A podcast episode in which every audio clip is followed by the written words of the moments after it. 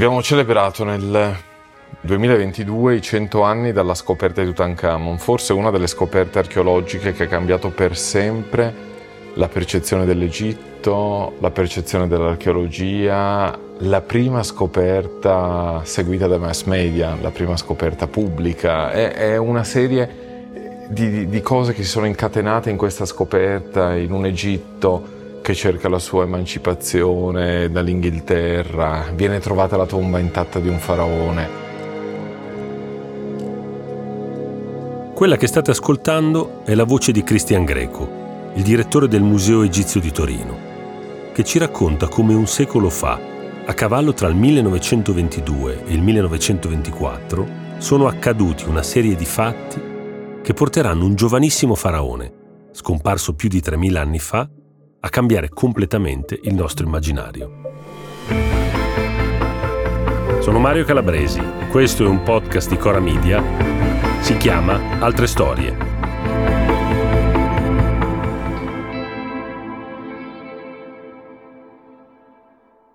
Ci racconti come si è arrivati a questa scoperta? Portaci a fare questo viaggio. Siamo nel 1922, il 4 novembre Howard Carter trova dei gradini di una scalinata che va verso il basso in cui lui trova una porta intonacata dove legge il cartiglio Neb Keperu Ra, ovvero il nome di Tutankhamon e vede anche il sigillo dello sciacallo con nove nemici con le mani legate dietro che è il sigillo della necropoli. Questa porta è intonacata ancora, quindi lui ha la percezione di trovarsi di fronte a una tomba che potrebbe essere intatta, anche se fin da subito nota nell'angolo in alto a destra e nell'angolo in basso a sinistra una differenza di colore, quindi fin da subito percepisce la possibilità che la tomba in realtà sia stata penetrata in antico e poi riparata. Comunque chiude immediatamente questa scalinata, la ricopre di sabbia, fa mettere delle guardie, scrive un cablogramma a Lord Carnarvon, eh, che era il suo finanziatore, perché lui scavava grazie al mecenatismo di questo nobile inglese, il appunto Lord di Carnarvon, che finanziava una serie di scavi un po' per passione, un po' anche ovviamente per interessi. E Lord Carnarvon quindi riceve questo cablogramma e decide di ovviamente di andare immediatamente in Egitto con la figlia Evelyn. Finalmente il 26 novembre si trovano tutti fuori dalla tomba, scavano, ritrovano questa scalinata, tirano via la prima porta e si trovano in un corridoio completamente coperto di detriti.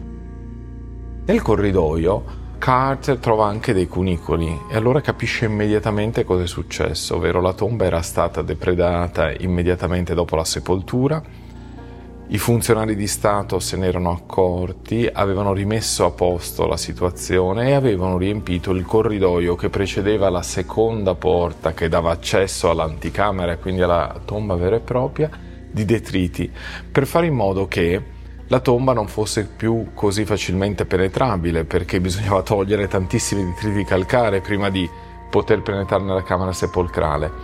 E però anche questo non aveva funzionato perché Carter vede che eh, in realtà erano stati scavati dei cunicoli e quindi si era entrati per una seconda volta. Lui fa liberare questo corridoio e finalmente si trova di fronte ad una seconda porta sigillata. È il momento di cui forse hanno tutti sentito parlare perché cosa fa? Opera un foro al centro della porta, inserisce la sua mano con una candela in mano e Lord Carnarvon gli chiede cosa vedi e c'è questa frase entrata nella storia e lui avrebbe risposto vedo cose meravigliose. In realtà probabilmente non lo disse mai, lo scrisse nel suo resoconto, quindi lui entra e nell'anticamera trova una grande confusione, è palese che eh, dopo il secondo furto i funzionari avessero rimesso tutto uh, insieme alla bene e meglio e si vedevano le tracce eh, dei furti che c'erano stati. Addirittura, lui trova un pezzo di lino arrotolato con all'interno due anelli e sembra quasi la refurtiva di cui ci si vuole liberare e quindi probabilmente notte e tempo coloro che erano entrati all'interno son, furono scoperti e cercarono di liberarsi della refurtiva. Ebbene, Carter decide assieme al Services Antiquité che prima bisognerà liberare l'anticamera con il cosiddetto annesso e che bisognerà documentare pezzo per pezzo, fotografarlo, disegnarlo e solo una volta ultimato questo si potrà accedere ad una seconda porta che era ancora sigillata e che era quella che avrebbe poi condotto nella camera sepolcrale. Però io mi metto nei panni di Carter.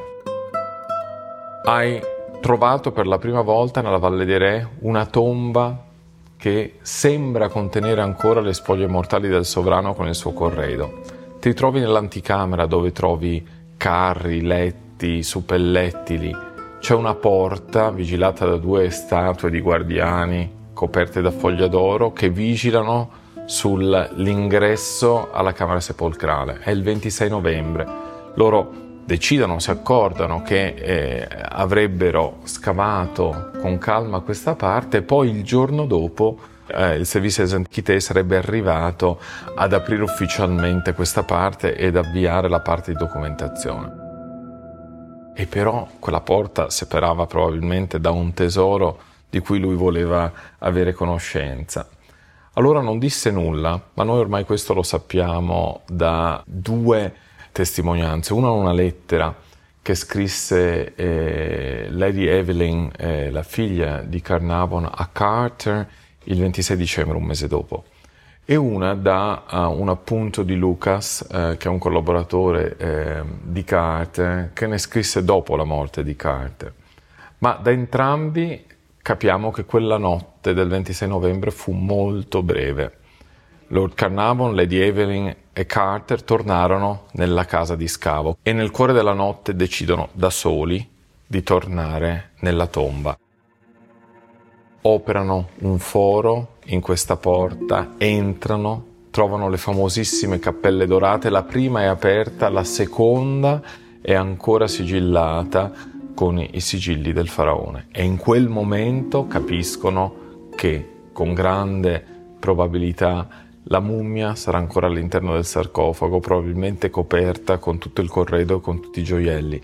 Pensa che Lady Evelyn scrive nella lettera del 26 dicembre, quando mio padre non sta bene, perché aveva già una salute cagionevole, io ho, ho due espedienti o gli do un bicchiere di champagne o funziona ancora meglio dello champagne raccontargli di quella notte del 26 novembre, quando loro in segreto entrarono e capirono la portata di questa scoperta. È una scoperta di cui parliamo ancora oggi e che ha assunto ormai proporzioni quasi mitiche. Tutti conosciamo Tutankhamon, è una delle prime foto che vediamo nei libri di storia elementari, la magnifica maschera dorata, e tutti ci affasciniamo all'archeologia con l'idea che in un cunicolo nascosto sottoterra in Egitto potesse aver riposato per più di 3000 anni un faraone il cui sonno eterno è stato disturbato dagli archeologi che ne hanno ritrovato il corredo quasi intatto. E questo però già allora ebbe un impatto incredibile perché i media, le televisioni, i giornali di tutto il mondo ne volevano parlare. Cosa fece Lord Carnavo? Fece un errore immenso. Diede l'esclusiva della scoperta con eh, relazioni che venivano date ogni giorno al Times di Londra. E questo suscitò immediatamente dei problemi che portarono addirittura a fermare lo scavo ad un certo punto. Perché io lo dico sempre, pensiamo se in Italia si trovasse una tomba di un imperatore romano intatta, la trovassero non gli archeologi italiani, ma la trovassero degli archeologi stranieri. E poi beh, questi archeologi stranieri facessero un accordo con una testata giornalistica straniera che aveva l'esclusiva su tutto i giornalisti italiani non potessero penetrare. Beh, penso che anche noi reagiremmo in una maniera quantomeno irritata. E lo stesso avvenne lì. i giornalisti egiziani non potevano entrare. Poi Carter cominciò a soffrire moltissimo anche del fatto che la scoperta richiamava tutti, teste coronate, turisti che si affollavano fuori dalla tomba e volevano vedere quanto avveniva. La cosa più incredibile è la velocità con cui quella notizia si è diffusa in un'epoca in cui non c'erano gli strumenti di comunicazione che abbiamo oggi e che scatenò la curiosità di tantissime persone, turisti, giornalisti, faccendieri, semplici curiosi tutti si affollavano intorno allo scavo. Pensa che questo creò addirittura quello che ancora oggi noi chiamiamo Tutmania. Innanzitutto Tutankhamon viene quasi adottato no? e tutti cominciano a chiamarlo il re Tut con questo diminutivo come se lui diventasse pian piano uno di famiglia. Ogni eh, pomeriggio alle 4 c'erano i dispacci del Times e la gente correva nelle edicole per comprare questo giornale e, e leggere quello che avveniva. Quindi ogni giorno venivano pubblicate delle foto e quindi la Thomas Cook era nata e organizzava eh, i viaggi eh, in Egitto. Una delle prime ad andare fu la regina di Belgio, eh, che si trovò lì e, e, volle entrare, ma poi ovviamente il re dell'Egitto e poi via via nobili, aristocratici e turisti che erano lì. E questa che è stato davvero il primo fenomeno di massa. Bisogna anche chiedersi perché ci sono diversi elementi che giocarono a favore. Certo, trovare una tomba in Egitto di un faraone con la maschera dorata del faraone, con tutti i gioielli, beh, questo parla all'immaginazione di tutti. Il tesoro nascosto che per 3500 anni era rimasto lì, che poi ha portato alla cosiddetta sindrome di Tutankhamon, con cui noi archeologi combattiamo ancora oggi, perché tutti pensano che l'archeologia sia trovare un tesoro nascosto, non la testimonianza della stratigrafia e quello che dobbiamo fare. C'è anche un altro elemento di, di cui ci parla Christina Riggs in, in, un libro che ha pubblicato l'anno scorso che si chiama Treasured o Vedo cose meravigliose, ovvero lei si sofferma su un fatto sul quale io non avevo riflettuto prima, che però secondo me ha degli elementi di veridicità. Questa scoperta avviene quattro anni dopo la fine della Grande Guerra. Quante famiglie avevano perso dei giovani dell'età di Tutankhamon che morì attorno ai 18 anni? Quanti traumi si avevano ancora in famiglia, di famiglie a volte decimate, con tutti i ragazzi morti durante la Grande Guerra? E questo giovane faraone che veniva ritrovato sembrava quasi dare la risposta a, al dolore di tanti. Ecco il corpo di un sovrano morto anch'egli diciottenne che però si era conservato intatto, che era all'interno uh, di questa tomba. C'era anche il trasporto di tanti che si identificavano con, con un ragazzo di quell'età che era morto, perché poi Tutankhamon è entrato nel mito, in realtà parliamo di un ragazzo che diventa sovrano a 8 anni, muore a 18, vive una vita uh, difficile, in un periodo di passaggio difficilissimo.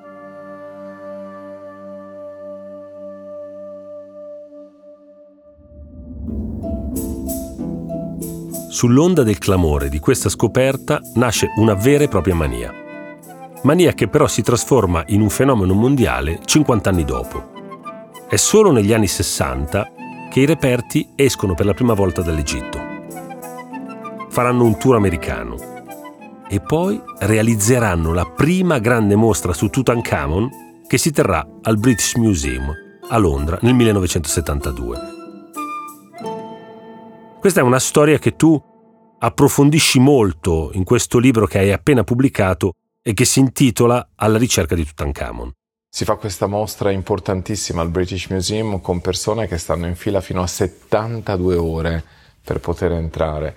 Quando oh, è mancata lo scorso 8 settembre del 22 eh, Sua Maestà la Regina Elisabetta II, il post che fece il British Museum è un post che mi ha molto colpito, la foto l'ho voluta anche nel, nel mio libro ed è una foto in cui una giovanissima regina Elisabetta uh, si trova di fronte alla maschera e lì ci sono due sovrani che si guardano e nel vedere quello uno percepisce anche il fatto come Tutankhamon per eh, la prima volta si trovasse faccia a faccia con un sovrano perché durante la sua vita questo oh, non avvenne mai. C'era già stato negli anni 60 uh, una mostra negli, negli, Stati Uniti perché Tutankhamon aveva incontrato anche Jacqueline Kennedy e, e, e poi c'è un, un, tour americano che suscita una tutmania incredibile e da quel momento in poi eh, Tutankhamon è diventato, penso, uno dei personaggi più co- conosciuti nella storia. Tanto che gli egiziani adesso stanno per aprire questo Grand Egyptian Museum, è stato creato addirittura un aeroporto ad hoc, si può volare al Cairo nell'aeroporto vicino al Grand Egyptian Museum, andare immediatamente a visitare eh, un museo che oso definire faraonico nelle sue dimensioni, dedicato in gran parte a Tutankhamon, di modo che tutto il corredo, tutti i 6.000 oggetti per la prima volta siano eh, esposti perché c'è una domanda incredibile di questo. Fra l'altro c'è anche un, un, aspetto che dovrà essere risolto nei prossimi mesi, del quale non sappiamo che esito ancora avrà, che è dove riposerà la mummia di Tutankhamon. Perché la mummia di Tutankhamon per ora riposa all'interno della sua tomba. Gli abitanti di Tebe, dell'attuale Luxor, vogliono che questo rimanga così e, e però c'è già il posto predisposto all'interno del nuovo museo. Perché quindi la mummia, il corpo è stato riportato nella tomba? Allora, la mummia è rimasta, è stata portata fuori per fare delle analisi, sono state fatte delle TAC qualche anno fa, sono state fatte analisi genetiche per cercare di isolare il DNA e capire quali fossero le relazioni di parentela, ma il corpo riposa all'interno. Fra l'altro, se mi permetti, c'è anche una storia molto triste. Io ho deciso addirittura di, di aprire il libro con un testo che mi ha molto colpito, scritto da Sara Sallam, che è un'artista egiziana che vive adesso oh, in Olanda e che ha molto riflettuto su un aspetto fondamentale ma che viene molto spesso dimenticato. Cosa successe a questo corpo? Allora ricordiamoci innanzitutto che Tutankhamon era come tutti. I sovrani dell'antico Egitto era divino, era un dio, non era semplicemente il re, era il medium fra gli dei e gli uomini. Nel novembre del 1925 si decide di dissezionare la mummia e si nota che il sarcofago interno, che è molto pesante perché è in oro massiccio, ma è molto anche pesante perché il corpo era stato completamente coperto da uh, degli unguenti che erano stati riversati, Carter dice, nell'attimo ultimo di Pietas che ha svolto la, la, moglie, la vedova, anche Senamon, che durante il funerale, nel momento del saluto supremo, versa questi unguenti. Questi unguenti che vanno a coprire praticamente tutto il corpo, in 3000 anni di deposito si sono solidificati, hanno forma- formato uno strato di pece solidissima che non si riesce a, a staccare. Allora si decide ad un certo punto con due anatomopatologi di cercare di liberare, fra virgolette, la, uh, la mummia di Tutankhamon. Quindi con dei coltelli arroventati si comincia a, a, scavare, a togliere questo strato così solido e a liberare pian piano il corpo. Ad un certo punto si comincia a, a sbendarlo ed è molto complesso perché non si riesce, perché ovviamente c'è, c'è questo uh, amalgama che tiene tutto assieme, ci sono 11 metri di, eh, di, di tesuto che devono essere eh, tolti e allora viene eh, versata della paraffina liquida e si cominciano a fare delle incisioni, eh, viene eh, letteralmente scavato il suo corpo. uno dei primi problemi si trova quindi poi attorno alle braccia, perché le braccia sono coperti di braccialetti, di, di anelli, di gioielli, e, e, però per liberarli bisogna praticamente disarticolare le braccia eh, perché sennò non si riesce a sfilare questi gioielli. La cosa più tremenda avviene nel momento in cui bisogna eh, cercare di togliere eh, la maschera, di sfilare il volto oh, e finalmente di essere vis-à-vis con eh, Tutankhamon e non si riesce a liberare questa parte del corpo e si decide ad un certo punto di rescindere il collo dal resto del corpo, quindi viene decapitato. Ed è una cosa di una crudezza incredibile. Addirittura poi c'è una foto in cui questa volto di Tutankhamon ho molto riflettuto se metterla o non metterla uh, nel libro ho deciso di metterla perché volevo che questo aspetto che, che, che, è meno conosciuto fosse invece visibile a tutti. La testa viene mozzata messa su un piedistallo quasi fosse una statua e viene lasciata lì per un anno. Peraltro poi la maschera non era ancora liberata, quindi si dovette intervenire con dei fornalini Bunsen, dei coltelli arroventati, con la fiamma ossidrica per liberare la maschera da, da questa uh, amalgama di unguenti che la teneva imprigionata, tanto che ci vollero poi due mesi di restauro condotti principalmente da Lucas per riportare la maschera allo splendore attuale perché il calore aveva fatto saltare tantissimi degli intarsi che si erano tolti. E nel frattempo Tutankhamon era lì, smembrato, da solo, nudo, finché l'anno dopo uh, Carter decise di avvolgerlo in un telo e di porlo all'interno uh, di un sarcofago e, e, di chiudere il sarcofago di modo che lui potesse ritornare a riposare. Fu solo nel 1968 con un documentario voluto dalla BBC, Tutankhamon Post Mortem, che venne riaperto il sarcofago e ci si rese conto che il corpo era stato ulteriormente violato, probabilmente durante il eh, secondo conflitto mondiale. Quindi questo corpo che ha subito davvero diverse violazioni, poi è rimasto a riposare nella tomba e io mi auguro che possa riposare per sempre all'interno della sua tomba e che non venga esposto in un museo. Carter è ritenuto l'egittologo più famoso di tutti i tempi, però non era uno studioso. Tu nel libro racconti che era un bravissimo disegnatore, che arriva in Egitto a soli 16 anni, perché è stato invitato da un amico del padre. Lavora 16 ore al giorno mangiando sardine sotto sale e rimane folgorato dalla passione. Un artista avventuriero che diventa archeologo sul campo. Carter non aveva studiato egittologia, non aveva un titolo da una uh, blasonata università inglese e anche dopo questa scoperta non gli arrivò mai una laurea honoris causa da Oxford, da Cambridge, dall'University College di Londra. Ottenne nel eh, 24 una, um, una laurea uh, honoris causa dall'Università di Yale, che è l'unico titolo accademico che lui ottenne. Questo non appartenere all'accademia eh, gli provocherà una, un senso di insicurezza che lo pervaderà per tutta la sua vita. Quindi lui muore senza aver pubblicato niente, senza aver rivendicato allora, lui pubblica, lui pubblica, in realtà tre volumi che sono un resoconto. questi vengono pubblicati subito. Il primo viene pubblicato già dopo la prima stagione del 22, però non è la pubblicazione scientifica. Un conto è un resoconto la storia della scoperta, un conto è un'edizione critica, oggetto per oggetto, con traduzione. Ma quello che possiamo dire che più, dal punto di vista delle news è il più grande archeologo del Novecento. Muore come? Muore eh, per un linfoma di Hodgkins muore non circondato da egittologi, lui che amava una vita anche sociale. Al suo funerale non ci sono egittologi, però mi ha sempre commosso il fatto che nella sua lapide ci sia scritto Howard Carter, egittologo.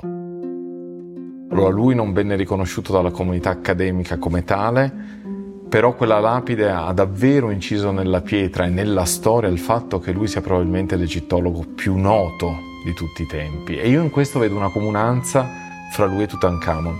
Tutankhamon fu un sovrano che arriva giovane bambino al trono, che lotta in dieci anni difficilissimi, che eh, riporta la capitale eh, a Tebe, che eh, si trova a dover governare un momento difficilissimo e muore a 18 anni. Non è un sovrano come Ramses II che sta uh, nel regno per 67 anni, che conquista territori stranieri, che ha segnato davvero la storia. Ma quello che ha reso celebre Tutankhamon è la morte, paradossalmente, l'ha reso un personaggio contemporaneo che tutti conoscono e di cui molti parlano. E Carter grazie a questa scoperta è arrivato alla memoria collettiva ed è, è l'egittologo, non egittologo, che però è per antonomasia l'archeologo che tutti conoscono. Tu sei diventato direttore del museo giovanissimo, non avevi nemmeno 40 anni. Nella tua biografia ho trovato una similitudine con Carter. La folgorazione durante un viaggio in Egitto quando eri solo un ragazzino. Io vado in Egitto a 12 anni, mi innamoro di questa civiltà e mi ricordo sempre che mia madre mi chiese nel, nel volo di ritorno Cairo-Roma se l'Egitto mi era piaciuto, io le dissi diventerò egittologo. I miei genitori hanno sperato nel tempo che questa passione adolescenziale se ne andasse, per il timore ovviamente e la difficoltà di trovare lavoro. E alla fine invece io ho voluto perseguire con grandissima fatica, perché allora io mi ricordo uh, che una mia carissima collega, Susan Weeks, e adesso lei purtroppo è mancata, diceva mi ritengo fortunata ogni giorno per quello che faccio, quasi non ci credo, bene ogni giorno lo faccio anch'io, mi do quasi un pizzicotto ogni mattina di ma sta succedendo per davvero, sono davvero il direttore del museo egizio e, e per me è un sogno, vivo ormai da nove anni in una dimensione di sogno, faticosissimo perché è un lavoro complesso oh, e, ed è stato molto faticoso anche prima, io, te, io non ho avuto un lavoro uh, pagato nel mio settore fino a 34 anni, sono andato in Olanda a 21 in tre settimane ho dovuto imparare l'olandese, che era la condizione sine qua non per seguire i corsi. Eh, il mio olandese poi all'inizio non era buono abbastanza, quindi per mantenermi eh, ho iniziato facendo, lavorando per un'impresa di pulizie, facendo polizia all'università, poi sono riuscito a diventare portiere di notte, poi alla fine il mio olandese era diventato buono abbastanza per cui potevo insegnare latino e greco nel, nei ginnasi e nei licei classici ehm, olandesi mentre continuavo a studiare, però eh, mi ricordo durante gli anni del dottorato io avevo 27 ore di insegnamento frontale, 9 classi, 280 allievi, non esiste in Olanda l'orale, quindi ogni settimana avevo 280 versioni da correggere e al contempo dovevo scrivere il dottorato, quindi si lavorava giorno e notte per quello che per me comunque era una passione grandissima. Quando poi per la prima volta a 34 anni venni pagato per fare l'egittologo, mi sembrava un sogno, cosa che mi sembra tutt'oggi, che qualcuno mi pagasse per poter portare avanti quello che era sempre stata la mia passione. Quindi io ritengo di essere stato fortunatissimo e di questa fortuna insomma ne sono perfettamente consapevole. Ma è vero che conosci 11 lingue? Eh, leggo oh, diverse lingue, che è un po' diverso da dire che le posso parlare, però sì, mi devo distreggiare fra molte lingue. Sì. Antiche, lingue morte, lingue vive. Lingue morte, lingue vive. Mi ricordo, eh, ti racconto un aneddoto, che eh, quando ero a Leiden, ehm, il professor Borchhaus mi disse di scrivere un paper su un sarcofago di Ankh Nefer Ibre che è conservato al British Museum. Io andai in biblioteca e vidi che c'era solo un'edizione del 1911 scritta a mano in danese. E tornai dal professore dicendo ma professore mi scusi ci sono in danese. E lui mi guardò e disse non capisco quale sia il problema esistono i dizionari. E, questa per me fu una lezione per cui il, non ci deve essere uno spettacolo linguistico ci deve solo essere la volontà di, di affrontare le sfide. Alla fine ho chiesto a Christian Greco una cosa che tutti vogliamo sapere ma la maledizione di Tutankhamon è esistita davvero? Assolutamente non esiste, nel libro ne ho voluto dedicare una pagina facendo vedere come anche The Medical Journal abbia attestato che coloro che hanno lavorato nella tomba di Tutankhamon in media sono vissuti più a lungo degli altri. Grazie. Grazie, grazie a te.